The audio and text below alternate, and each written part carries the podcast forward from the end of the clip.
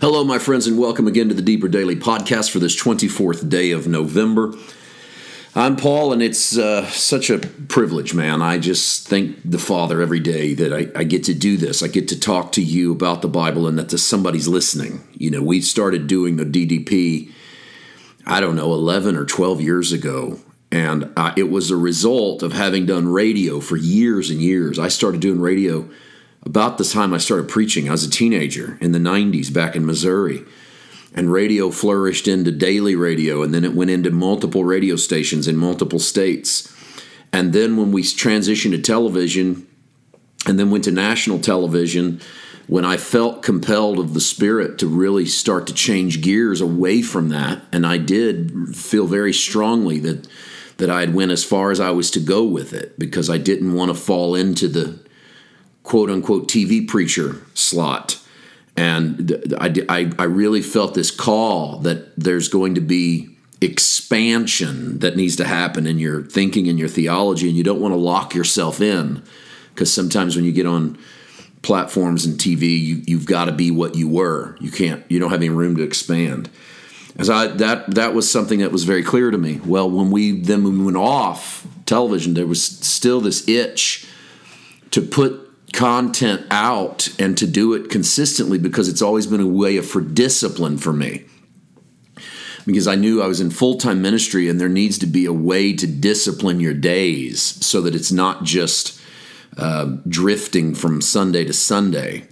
And so we, we started a podcast and I started the DDP, the Deeper Daily podcast, because I genuinely wanted to do. I didn't even know what a podcast was when I started it. I had never heard one. I had heard the phrase, and then I wanted it to be daily. So I wanted to do it every day, in which I didn't realize what a ta- task that would be.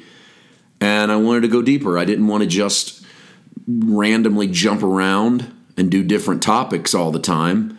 I wanted to really take a deep dive into something and do it in chunks, and so that's what we've done essentially. And we've we've moved around a little bit, but for the most part, Deeper Daily has been just take this a little deeper every day.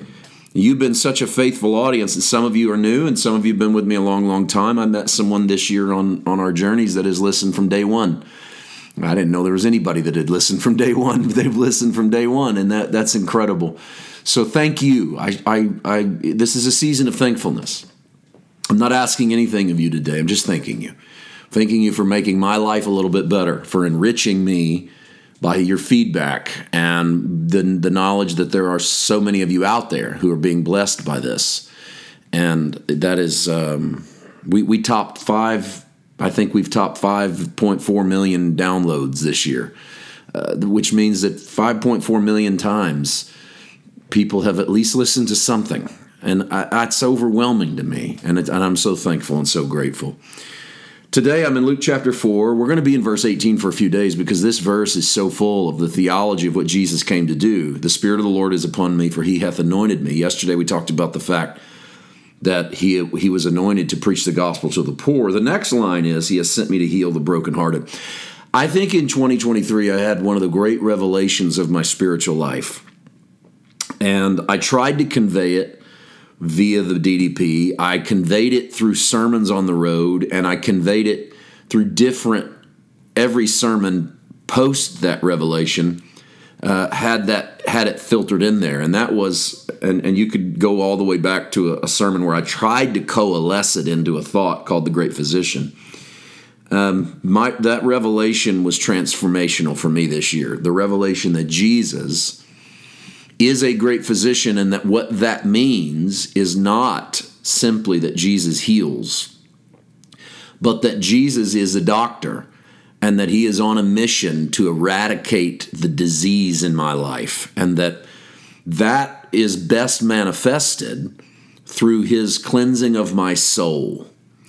And the revelation included the fact that I have focused on the Spirit for most of my Christian journey, most of my ministry, trying to get people fixed in their spirit. My revelation of grace was the realization that He has done the work and finished the work for my spirit. I was spending all the time trying to get saved and keep myself saved, but all of that is in His hands, judicially declared me innocent, forgiven, and free.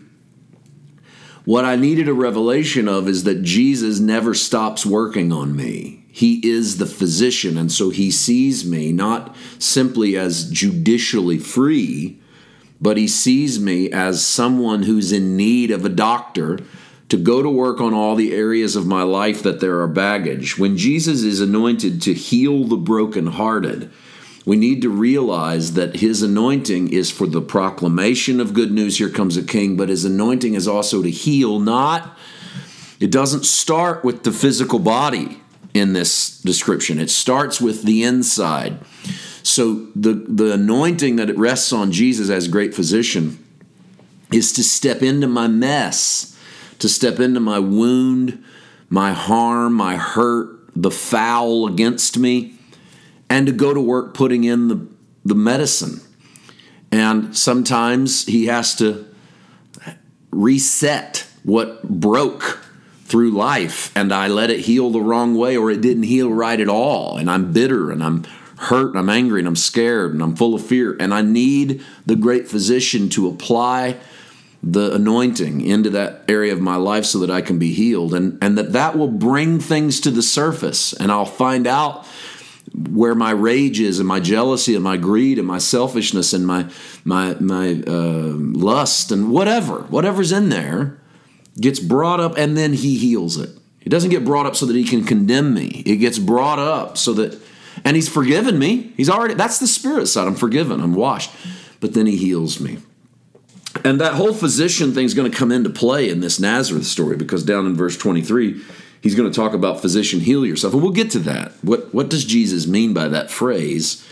I don't think it's an indication that he has problems and they're going well you if you fix yourself then you can fix us uh, i think it's something far deeper into the realm of their psychology of who they are as a people but I want you to concentrate today and think today on, on Jesus, the, the physician, and, and this would be my summation.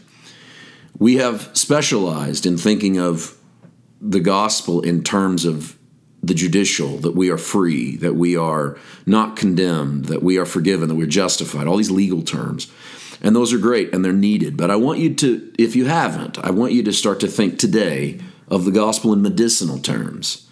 The gospel as a disease, the gospel as the cure to a disease. And that disease has ravished your body, but it's not all things you've done only. It's things done to you. It's things you've experienced and that you've walked through and that you need cleansed of and letting the physician go to work in your life. If we could see Jesus in that light, then maybe we can be released from a lot of the things that are holding us down. We will move into proclaiming liberty tomorrow. Have a great day. God bless.